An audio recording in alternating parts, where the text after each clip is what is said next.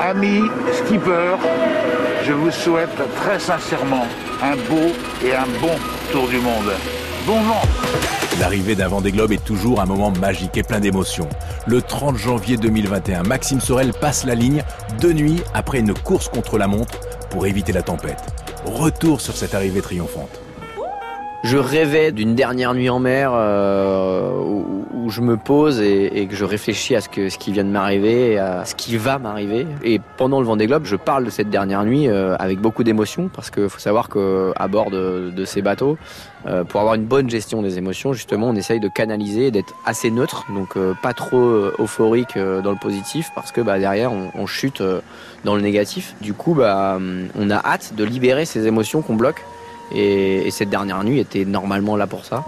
Et malheureusement, le fait d'avoir une dépression derrière moi et qu'il fallait euh, continuer à naviguer le couteau entre les dents, eh ben j'étais calé sur mes rythmes de sommeil et, jusqu'à passer la ligne quoi. Et donc je me retrouve à passer la ligne sans quasiment euh, bah, le, truc habituel où les bateaux viennent nous rejoindre avant la ligne, euh, ils, font un bout de chemin avec nous et voilà, ils nous accompagnent. Là, c'est euh, les bateaux, ils arrivent au moment où je suis sur la ligne et euh, ensuite il faut rentrer vite dans le chenal, sinon la marée va descendre et on pourra pas. Et ensuite c'est la dépression qui va nous passer dessus.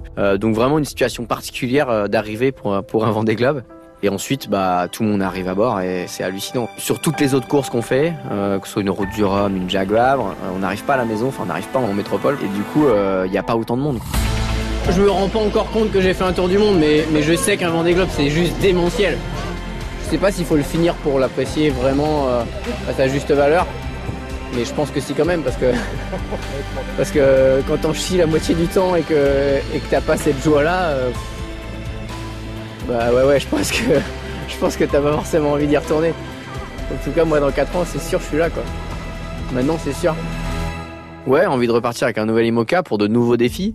On a encore plein de belles choses à raconter. On a écrit la saison 1 euh, du Dragon autour du monde.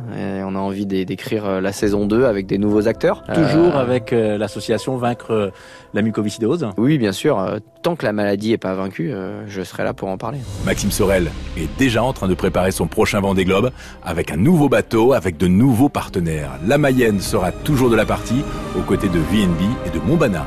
Alors, souhaitons-lui bonne chance et à très vite pour de nouvelles aventures à raconter avec France Bleu Mayenne. À très bientôt, merci beaucoup.